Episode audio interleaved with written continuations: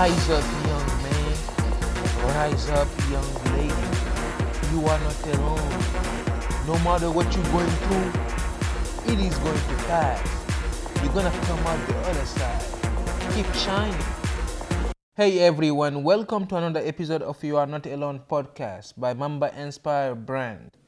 Like the title suggests, the purpose of this podcast is to help people out there who are going through unimaginable struggles know that they are not alone and believe that they will come out on the other side. Good morning, good morning, ladies and gentlemen. Thank you so much for giving us your time. Today is our first day back since uh, last year. So happy New Year's to everybody. It's our first year back here in uh, in the studio. So today we have a very special guest with us. Uh, we decided to change it up a little bit and uh, away from the students and bring in an advisor. Actually, my advisor who took care of me since I came here at UT. So, Ima Rivielta is our guest today. How are you doing today? I'm doing well. Thank you for inviting me. I'm really excited about this. Of course, this is an. I think this is an honor for us. It's it's amazing to have you in the studio. Also today we have our co my co-host here, Khalid Osman, uh, my guy, my big brother here at UT. We started this together.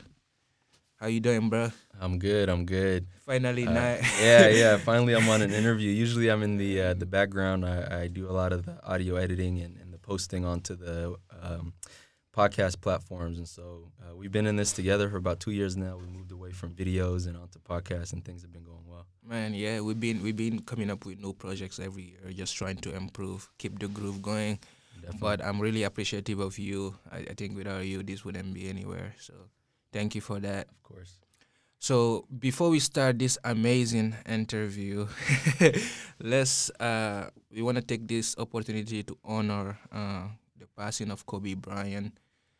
It was a one of the memo- big, most memorable day, uh, significant days, 2020. It took us all in shock. I remember the first time I learned about Kobe Bryant was in my book, notebooks. Uh, growing up in Guinea, he was his pictures was in our notebook. He was like an idol, and you would never think someone like him could be taken away so early like that. But this is just a reminder to see that nobody death is bigger than everybody. So I want I want to send sincere condolences to everybody out there who's suffering from his love loss.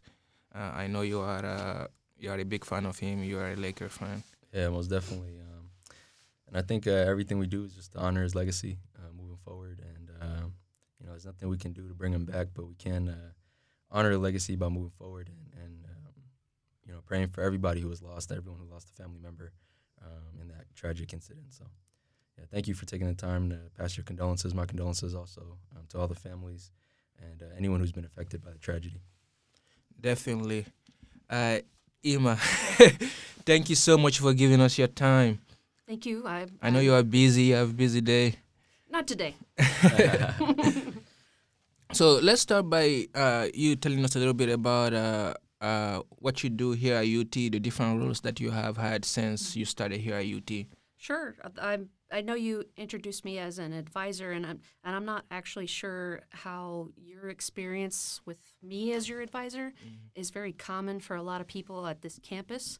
But I started in biomedical engineering as an assistant academic advisor, so I've been doing this since 2008 in the Cockrell School. I did a very small uh, stint in the College of Nursing or the School of Nursing as well, so I've kind of kept my career working with uh, science and STEM students through the University of Texas at Austin. So I've been here for a while. And most people think academic advising is maybe I help someone pick classes, but honestly, in the last 10 to 11 years, I don't usually do much of that. I do a lot of what some people at this university would call student success. Mm-hmm. And I, I meet students, I sit and listen to them.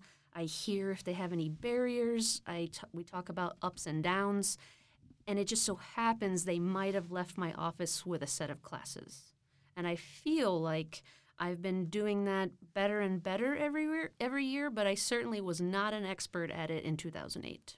Not at all. Man, when I met you, you surely were like an expert. Uh, you, I I feel like you're undermining it, but Uh, real quickly, um, is, there, is there a reason why you prefer to work with um, STEM students, particularly, um, rather than uh, the general population? I guess at the university. Um, well, I feel like um, it is very possible that I could have left to work with um, other areas of campus, like College of Liberal Arts or the social work. It just so happened that my academic advising career has been I've been promoted. So I went from an assistant to an associate to a senior to a, a coordinator.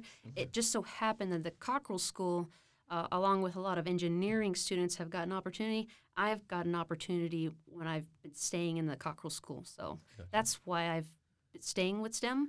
But now that I've been doing it so long, I kind of feel like I, that this is my place. I should stay and work with students in the, any form of engineering or science and technology. Gotcha.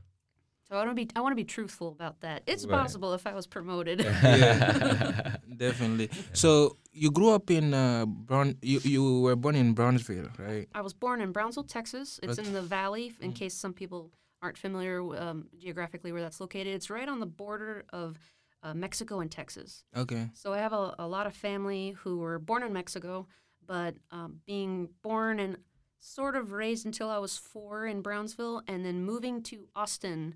For my parents, at least their stories was an interesting experience. Mm-hmm. Being Mexican Americans moving into Austin um, in the 80s. Wow. There, I remember a story my parents told me that their realtor encouraged them, Well, don't you want to live in East Austin? Mm-hmm. And my dad was like, Well, we want to live in the Round Rock ISD school district. Like Westwood High School is actually one of the schools I went to.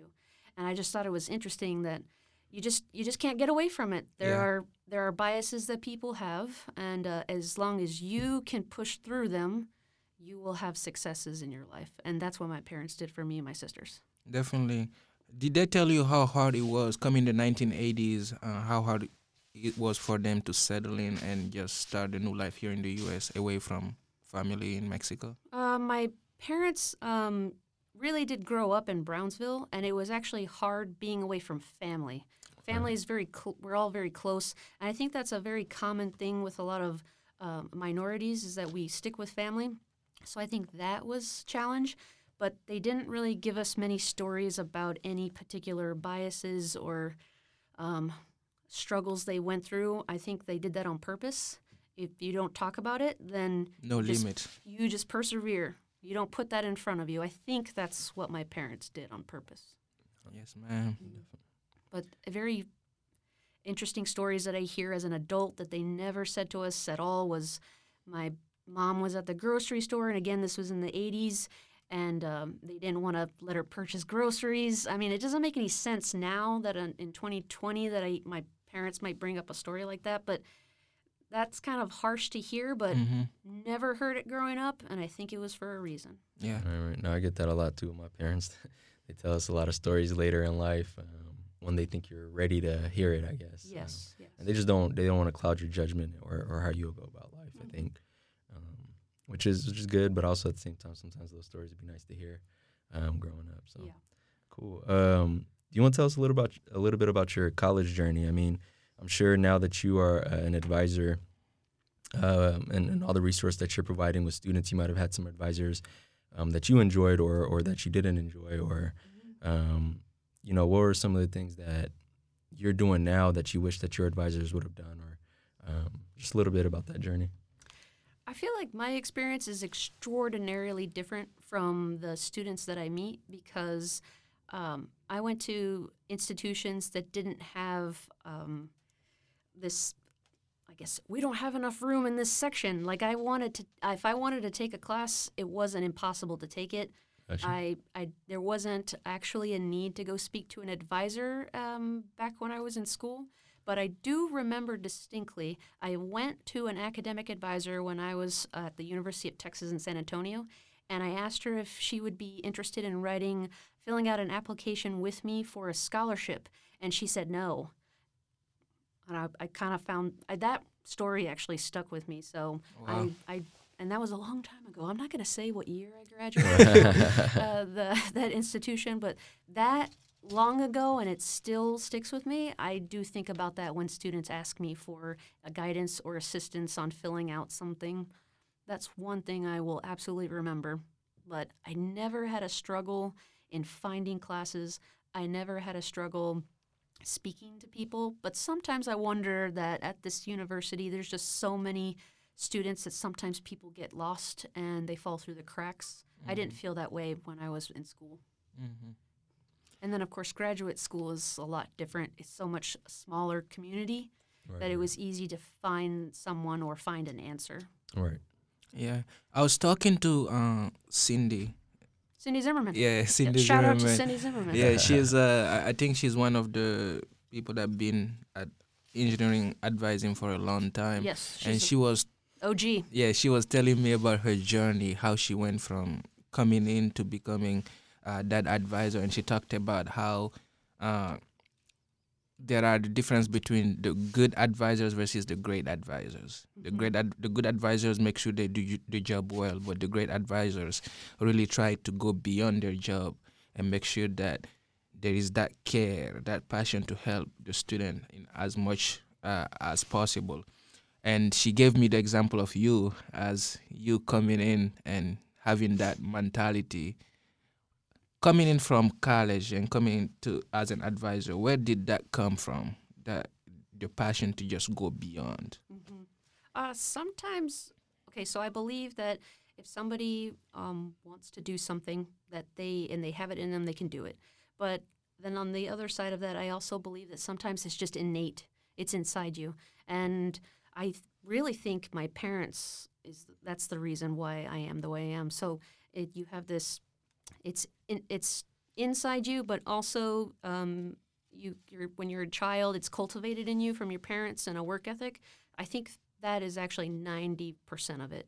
Um, I get it from my, my family. So I don't actually think on a day to day basis I do a comparison. Am I good today or am I great today? mm-hmm. But I will never forget this phrase culture of care. That is one of the things that I have lived by for a really long time is just making sure every human you meet that you care about them and when you leave that interaction they they have one more person in their life that they can ask for help that's like something that's just been going on and on in my life for years Gotcha.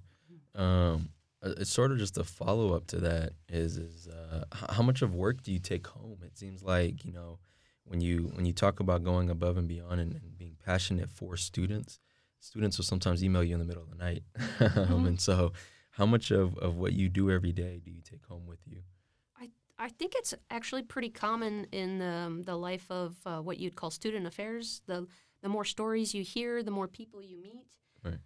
Sorry, I should probably speak into the no you fine the more people you meet, you tend to hear very incredible, extraordinary stories, and it doesn't doesn't stop at 5 p.m. Right, right. So I take everything home with me, and uh, I do not violate FERPA privacy law, but I, I actually do share this with my uh, spouse, so he hears about it. Right. Sometimes I share it with my father, so he hears about it.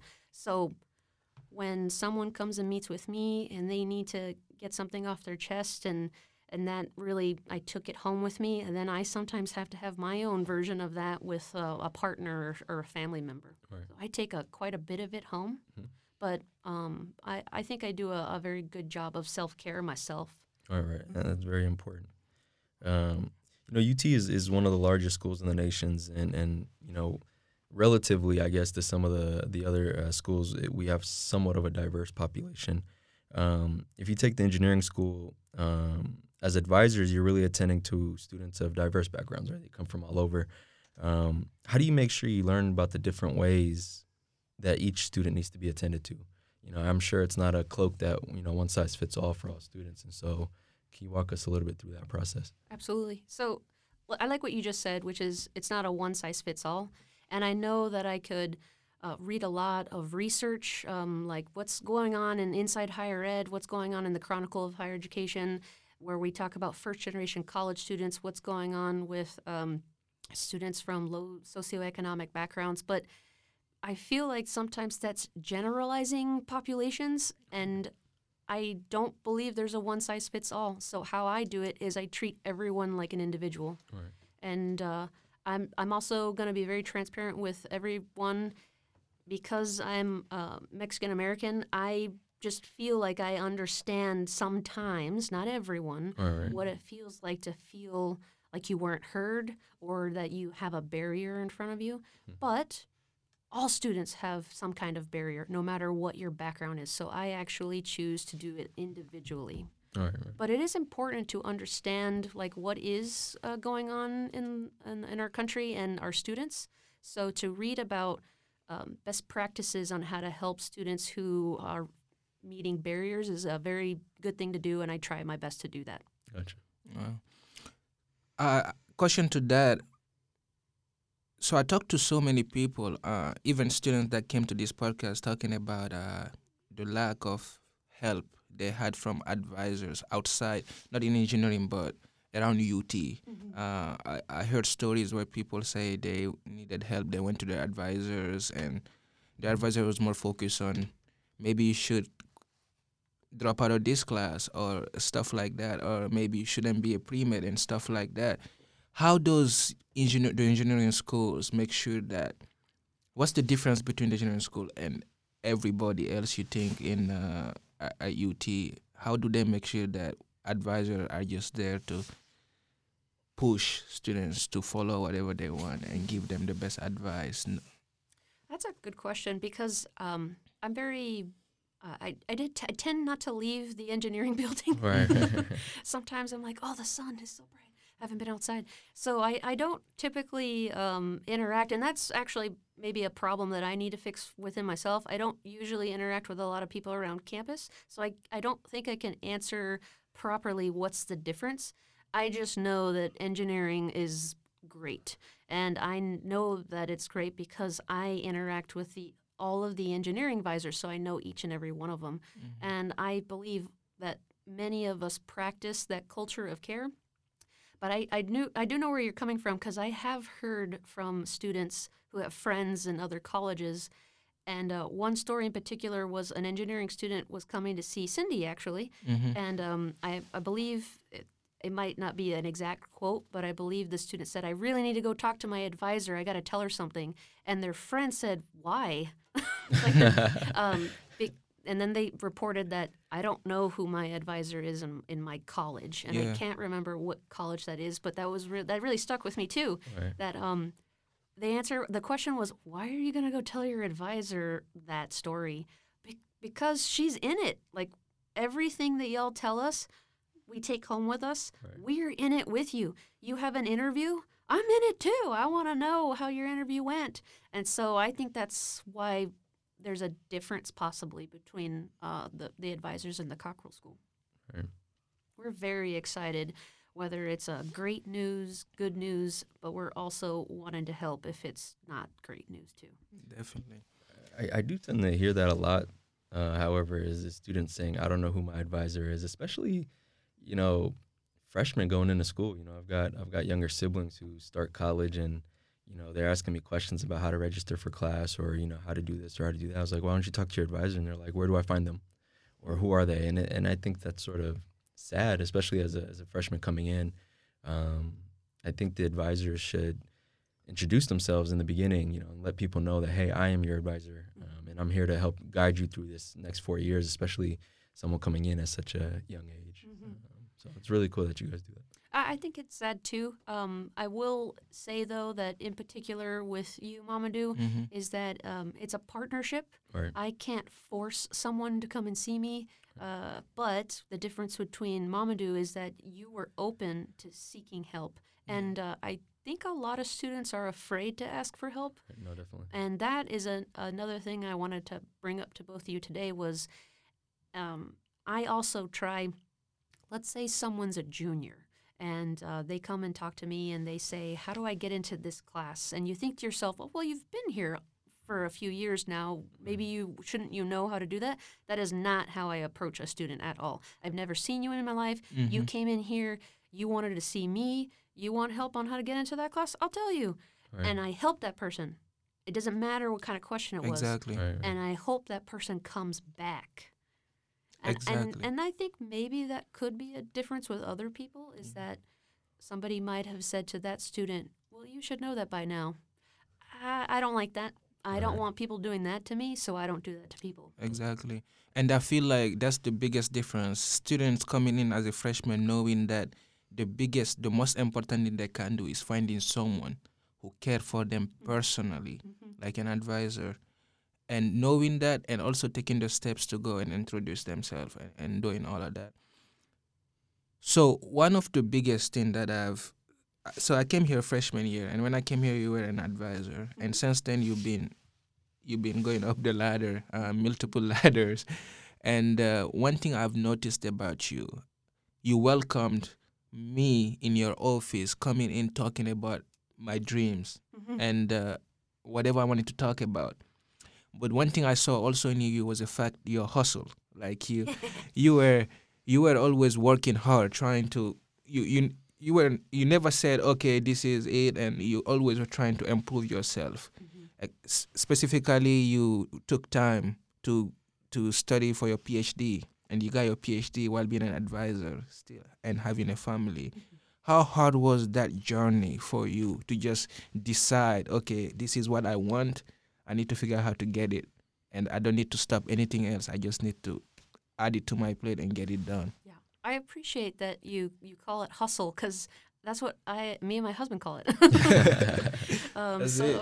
so um, prior to well, in, even before and after, I would call my personal advisors or people I get guidance from are both my parents and um, my spouse, and so it's just ingrained in us um, to just keep asking, keep asking, and I think that's a um, a hard thing to do for a lot of people, but in particular, I think uh, underrepresented minorities. And I remember in the Daily Texan, and apparently it came out in the Houston Chronicle recently about uh, disparaging salaries among certain groups at the University of Texas.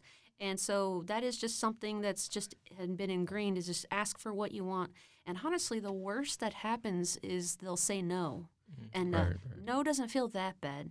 Keep going. And I think that's really the what um, encompasses y'all's program is that resilience, that persistence. You hear a no, don't let it might be a no that day, but don't let it be a no for the rest of your life. Right, right. So just keep asking, and um, and wh- even though whatever you ask for is a no, don't stop your hustle because hard work will always pay off no matter what. no.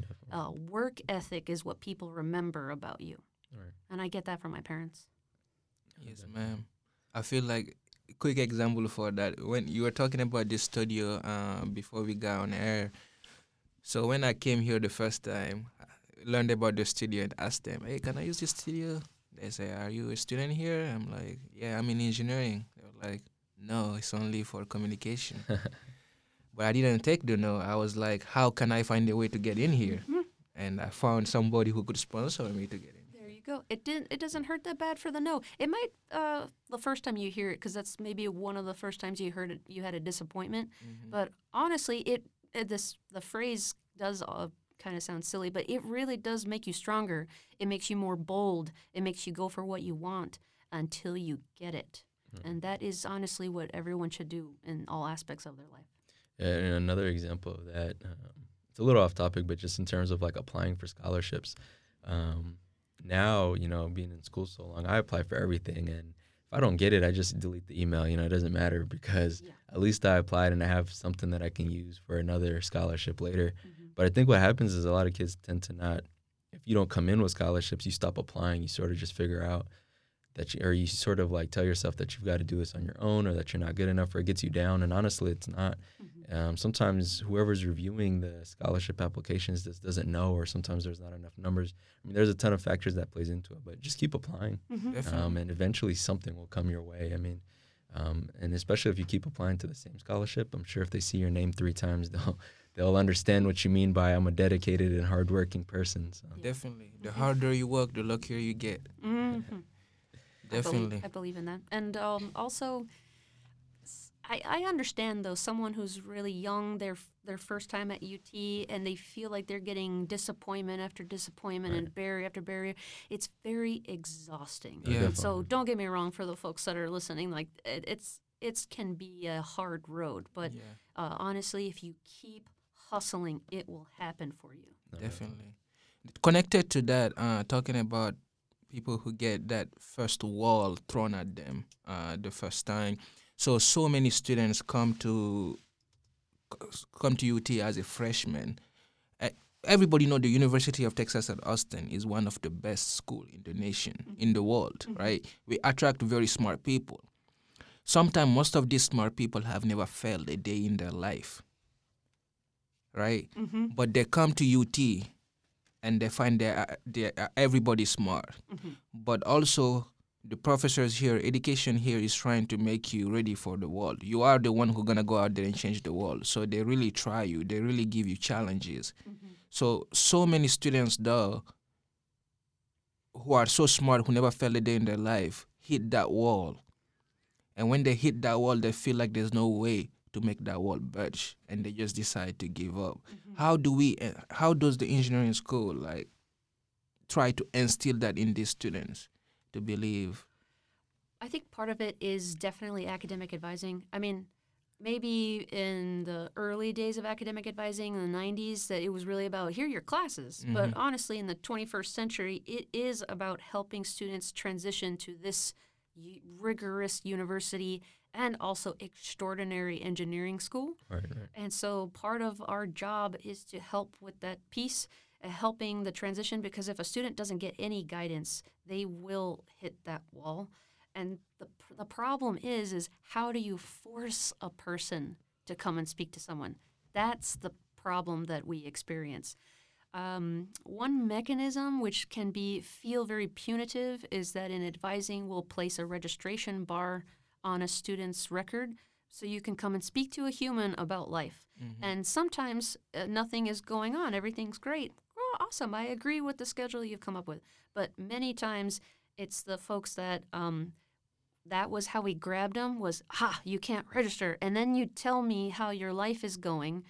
But uh, some students they're so uh, down that um, it doesn't matter. Their bar isn't clear. They just don't register at all. And that's really hard to do we could call them we could email them we can send them a secure academic note but uh, the problem in life in general not just school is that you can't make people do what you want and that is the crux of how people fall through the cracks Uh, definitely, and I agree with that. I wish I had a magic. I mean, I'm sure if I had a scholarship, they'd uh, contact me. Yeah, yeah. Definitely. it's, I think college is all about money and pizza.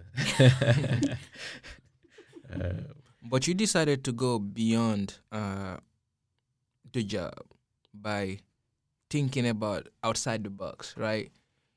You decided to, you thought about creating a program. Mhm. The Ramshorn Scholar Program, one of the best programs here uh, in engineering, who's helping students coming in adapt uh, and just help them get through the first years until they are ready to fly using their own wings. What motivated you to to to go outside the box and think about those ideas? Well, First, I want to give a shout out to Kristen Kessel, who is the director of the Ramshorn Scholars Program. She's made some uh, huge milestones with the Ramshorn Scholars Program, so that's uh, very exciting to see it just kind of take off. But um, what is, uh, I guess, rough about um, one of the hard things about the University of Texas is that we don't control what happens in P through 12 or K through 12. Mm-hmm. And so um, th- it isn't fair in the state of Texas that there are school districts that don't have enough. And so there are technology disparities, there are access to dual credit, access to advanced placement, and IB disparities. Not every student in the state of Texas gets equal education. correct. And so then you have this automatic admit law that says certain percentages of the state can be admitted to UT. And it's our job to help students reach their potential.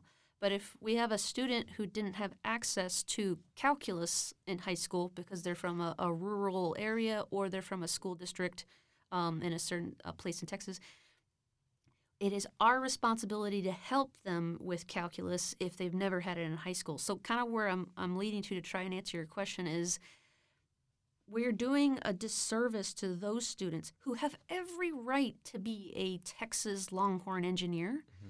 But unfortunately, they haven't been prepared for it. And that has nothing, again, to do with UT Austin. It has to do with they didn't have access to the right classes to be ready. Right. So the Ramshorn Scholars Program, I think, is helping those individuals so that they don't leave the University of Texas. Again, they are hardworking students. They have the right to be here and earn that same degree as someone who had all access to laptops and they have an associate's degree by the time they're done with high school. Like, that's a huge disparity, and it's our job to help them. And so is the there is the Ramshorn Scholars Program to help students reach their potential. Definitely. And that's the goal of the Cockrell School is to help increase engineering education and help our students succeed. Yeah, the goal is to make every to get everybody to graduate. Not Get everyone possible to graduate, but think about um, that individual who is from a, a high school that doesn't have the same resources, and then they come here, and then they start to second guess. Am I supposed to be an engineer? And that is horrible. You are supposed to be an engineer. Tell me what you need so we can get you to that diploma. You know that sort of thing. Right, right. So I, I, I believe a lot of people in the Cockrell School feel that way too. Uh, it's just that we don't see it. We don't see the the high school kids. We don't see the middle schoolers and the elementary schools kids. We just see you when you get here, and then we have to we have to help you get access to the right information to help you succeed in classes. Yeah, definitely.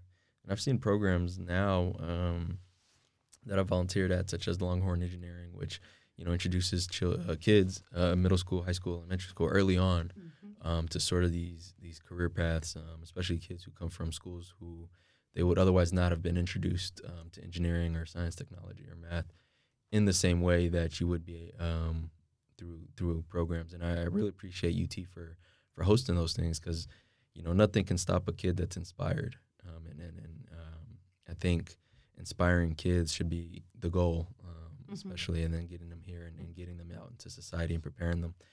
But uh, you know, sort of going back to to you um, as an advisor. I know we keep going back to this.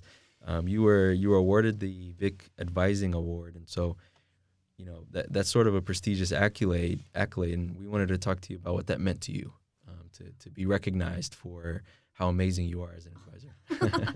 um, I like the way you put it. I'm amazing. My mom, my mom tells me every day that I'm number one. That's beautiful.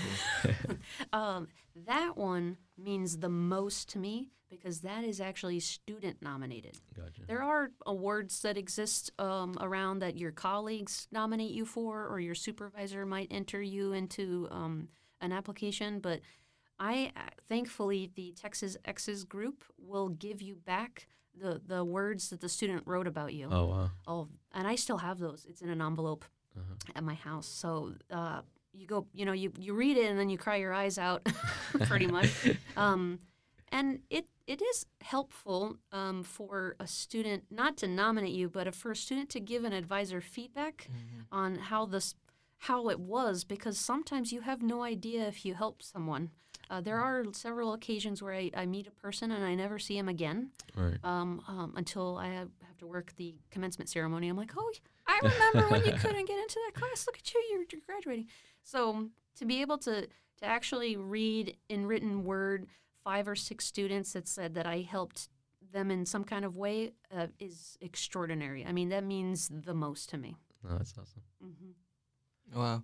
So from so I had one question from the Ramshorn thing. So coming up with that idea, and uh, that was so as it was like a baby, right? It- Yeah. It's something that's just come outside the box. How hard was it to develop something like that uh, in the engineering school? Like, did you receive a lot of support for with, when you came up with that idea? Yes, the provost office Mm-hmm. a hundred percent um, is dedicated to student success and, and supports the Ramshorn Scholars Program. Dean Wood is one hundred percent involved in the Ram- Ramshorn Scholars Program. Everyone in the Cockrell School is invested for sure in helping students succeed. So it is was not hard at all to get people to um, see the significance and the importance behind it.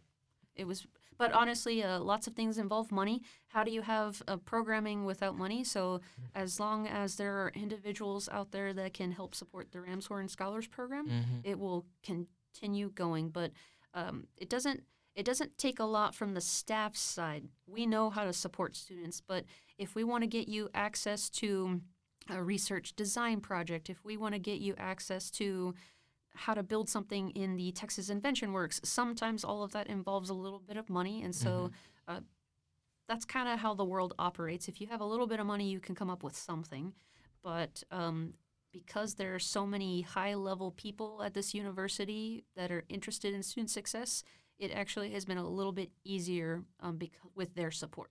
Definitely. Um, no, that's awesome. Uh, I have a follow up question, or not a follow up question, but a completely random question.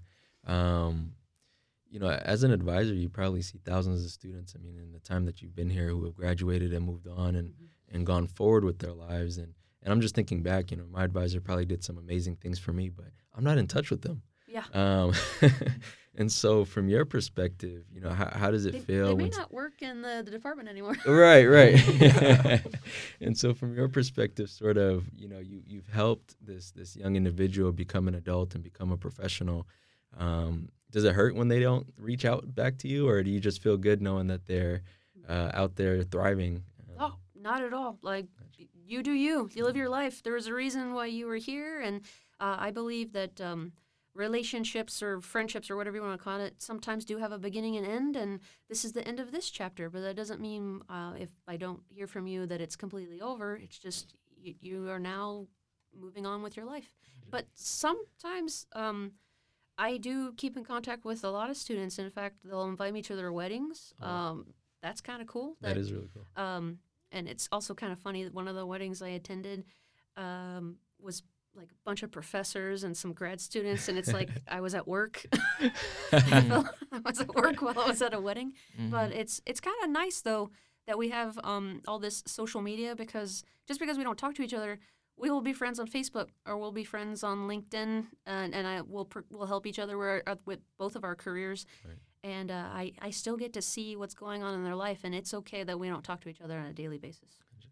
but Mamadou, you better stay in touch of course, of course. I'm no. constantly uh, putting stuff on your LinkedIn. How can I help Mamba Inspire? yeah no, definitely. Ima, matter of fact, I, I still remember the first time we met. I sometimes I always go back to that. I'm like, wow, if that didn't happen, you know. At the end of high school, I, I had a surgery on my knee, mm-hmm. and I remember one of my best friend telling me that everything happened for a reason. And fast forward, I came to orientation here at UT, mm-hmm. right? And we were supposed to do this group tour. I was on crutches Yes. and I couldn't do that group tour. So I stayed back. Mm-hmm. And then I saw a group of few advisors talking. Mm-hmm. I decided maybe I should go introduce myself. Yes. I remember coming, you were in the front. Everything happened for for some reason she was in the front. She was the first one who, Yeah. who looked back when I was coming down the stairs. And I introduced myself to you and I said, Hey, my name is Mamadou Balde and uh, I'm very excited to come to UT, but I'm very nervous. I'm willing to work hard, but I need somebody to help me through this. And I remember you said, I got you. Just come to the office uh, when school start. We, we'll work on it. Mm-hmm. And I feel like meeting you was the luckiest thing that happened because there are so many instances that you helped me overcome through through some bumps, right? And uh, from there, you were always there talking about anything, family stuff. Uh, during during when I started my first organization, uh, you were there to support. When the company started, when the nonprofit, you were always there through the successes and the failures Mm-hmm. when I wanted to drop my first class, uh, you were there and you gave me advice. You never said, "Oh," you never looked at me. My first thing when I came to that room, I was like, "Oh, maybe Ima, gonna think I'm failing." I don't know, but you looked at me. You, you understood it so well. You're like, "No, that's that makes sense. You should go to that trip instead." You just took it like you felt like you were in this together. I really appreciate that. I don't know how how, how naive or or I looked that day when I approached you, but I feel like it was uh Meant to be. yeah. I feel like if um, everyone did what you did, they would get the help that they're looking for. But you were brave enough to actually introduce yourself. Um, you this is your first day at orientation. You were brave enough to introduce yourself and and literally say I need help. And that is very hard for a lot of people to do. And the fact that you did it on your first day of orientation really set a path for your success with you about to graduate because you're not afraid to ask for help. Definitely. So I think that was a thing. And honestly, I, I'm proud if the one you say like things are meant to be and they're supposed to happen the way they're supposed to happen is I, I could have called in sick that day, but I, I didn't call in sick that day. Yeah. And then also, if you hadn't had knee surgery, I wonder if you had gone on that tour and you would never have have introduced met yourself you. to. Well, you probably would M- have. maybe, yeah, yeah. I'm pretty sure we would have met at some point. Yeah. But I don't know if you would have actually said, "Hi, my name is Mamadou and I need help," because at your you wouldn't have had knee surgery. So there's so many things. It just so happened there was all the stars aligned, the universe aligned for uh, you to meet a, a person that day that we can keep in contact. You know what I mean? So- Definitely. And talking about beyond going the, the regular, like you you you gave us food sometimes on day. Oh, I feel like I've been on a diet ever since I met you, so I'm constantly trying to get food away so I don't eat it myself. But um, yeah, I feel like um, it's a it's a it's not about the food, it's or it's not about the notebook. It's just caring. it's a yeah yeah that's that's kind of what it is. yeah. I kind of, Definitely. I, want to go back a little bit to you know the story that Mamadou had just told, especially for um, our, our younger viewers and listeners. And and I'll, I'll reiterate that one of the most admirable thing admirable things about Mamadou is that he is not afraid to introduce himself to anybody. Um, and if he'll he'll tell you how we met, we were at the airport going to a conference, and I'm sitting there and I'm like, you know, I see him, he sees me, but I'm like, you know what, I don't want to, I don't like talking to people at the airport. Um, and then he just comes up to me. He says, "Hey, man, are you going to the same place that I'm going?" I said, "I think so. Are you going here?" He's like, "Yeah." I was like, "Oh, cool, cool." He's like, "I'm Mamadou." I was like, "Okay, I'm Khalid." And then we just talked the whole time. And then it was a Southwest flight, so we ended up sitting next to each other and just getting to know each other. Um, and ever since that was like three or four years ago, and since then we've been friends. So um, it's really admirable about Mamadou. You know, being willing to be vulnerable and introduce himself. It's it's sort of like the you know the worst thing you can get is a no um, when you go and, and you know make yourself vulnerable and, and, and uncomfortable and go and talk to somebody you know just to say i need help or or to say you know i'd like to get to know you the worst thing that can happen is they say that no you know i don't want to help you or no i don't want to get to know you and Mhm. you know you move on with life there's 7 billion people on the planet i'm sure you'll find somebody else that you can talk to so You found one Um, at the airport. right so right it's, it's possible. Definitely. so no, knowing you, Ima, I I'm sure I'm I know you are always trying to improve yourself to get to that next thing. Uh, Making sure that you are doing your your job, your work well in what you are, but also focusing on how to improve to to get to that higher level where you can impact more people. Mhm. What are some things that you are working on right now? What are some future plans, goals, Um, personal or professional doesn't anything that? So I myself still to this day do kind of suffer from asking for help. So you know I should practice what I preach. Right. So um, you know, trying to make sure I'm healthy. You know, making sure I ask for help when it comes to going to the doctor. That's very common. I never go to the doctor. So like personally, like working on my own health is something that I've been trying to do for the last three, four years. I feel like uh, I've mentioned that to you Yeah. a couple of times. Professionally, I have been um, trying with a colleague, Dr. Veronica Vasquez from Electrical Engineering, have been working really closely together on professional development. So we have been trying to set, um, you know, do proposals for conferences. We've presented twice now together. We submitted another um, proposal for a conference, uh, an international one. You know, fingers crossed that goes well. Uh, her and I are both going to an administrators institute to try and help our professional career. Um, how can we be better administrators? So those are two large things we're working on this academic year. Is how can Veronica and I, or excuse me, Dr. Vasquez and I, kind of be better at our professional careers, and then personally trying to work on my own health is uh, that one's a struggle. I, I try. no, I, no, I, I definitely understand. I struggle with that too. It's always up and down. I start the semester strong, yeah, and then as things start to get busier, I sort of, you know, that's the first thing I, I give up is is my own self care, and I try to just focus on the work, and so that's something I've been working on as well. So. I see it all day long Everybo- with yeah. uh, every interaction I have in, in engineering is that um, your lives are so busy. oh, you have so much homework due. You have an exam coming up, like your dissertation. Are you working yeah, on that research. right now? Uh, research right now that uh, I agree with you 100%. It's uh, exercise, um, sleep, right. um, making sure you're eating healthy totally goes out the window. And sometimes people think like, well, if you have the flu, of course you're going to take care of yourself, but you're not like technically sick. Right, so right, you right. feel like guilty that you take the time to go work out. Right. Uh, students feel guilty if they um, got a full night's sleep. Like I should have been up studying. Why Mhm. wasn't I studying? And I, I don't know how to change that for people. But again, I do it myself. So how do I how do I get people to do it that I meet when I don't do it myself either? Yeah, I- think one thing that worked for me is somebody told me a long time ago is like stop trying to build exercise and health around your schedule, but rather build your schedule around Mm. exercise and health. And Yeah. so when you're planning your semester, the first things you should put down is when you're gonna work out and and when you're gonna um, eat. You know, I Mhm. think that's something we forget. We grab a cookie on the go rather than actually sitting down to have a meal. Um, and so that's something I've been doing. I put all my lunches and my and my exercise time on the on my cl- calendar at the beginning of the semester, and then I try to fit my courses around that. But of course, you know, in grad school, it's a little easier to do that. But when you're an undergrad and everything is sort of more prescribed, Mm-hmm. it's much harder. Yeah. And it's a bigger challenge. And so, um, yeah, I I don't have any advice except maybe just try to build um, build some of that in um, to your schedule like pur- purposely. Yeah. One last thing I wanted to talk about was mental health. Yes. So so many students come here with no background, especially minority students. In our homes, we don't talk about mental health, right? I remember growing up, mental health was you are seen as somebody crazy and stuff like that, right? You, it's nothing. They don't see it as medically.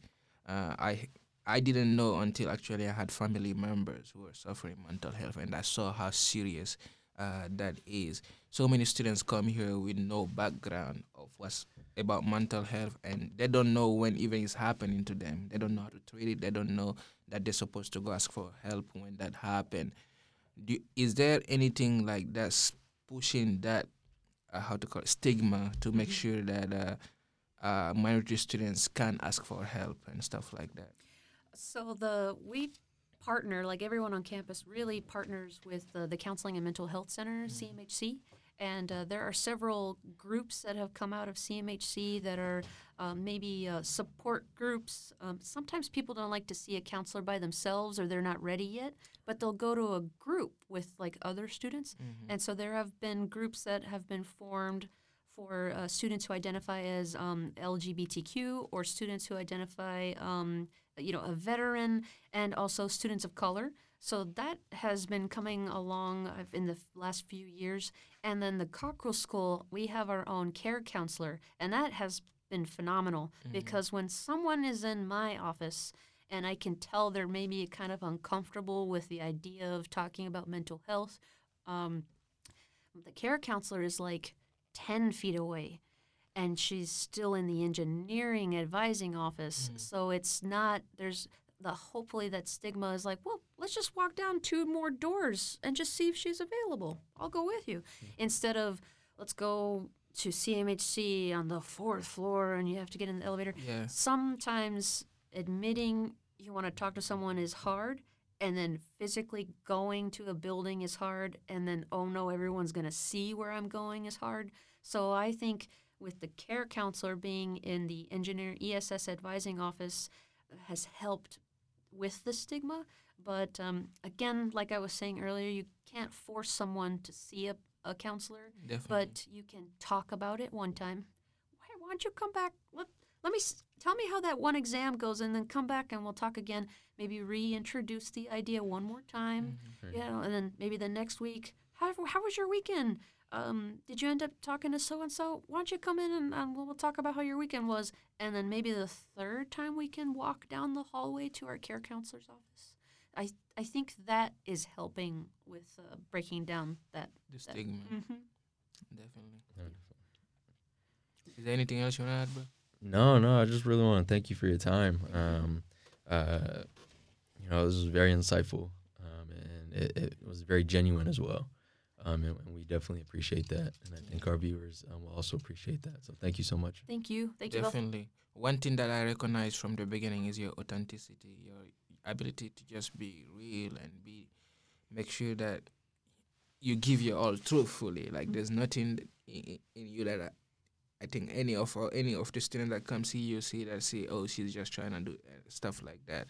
So thank you for that. Thank you for your help, and I really appreciate taking your time to come share your knowledge and uh, advice on, on this podcast. And I feel like we need to get more advisors in the podcast Yeah. uh, to talk about that side uh, instead of just the students talking about their story.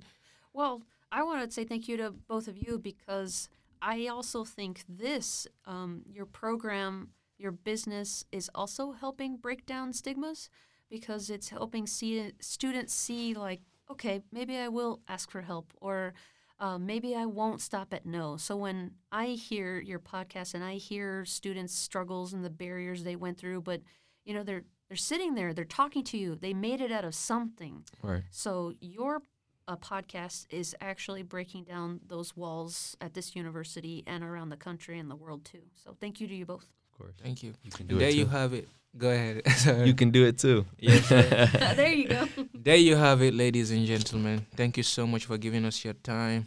See you next time. So there you have it, people. Thank you so much for tuning into the Mamba Inspire You Are Not Alone podcast.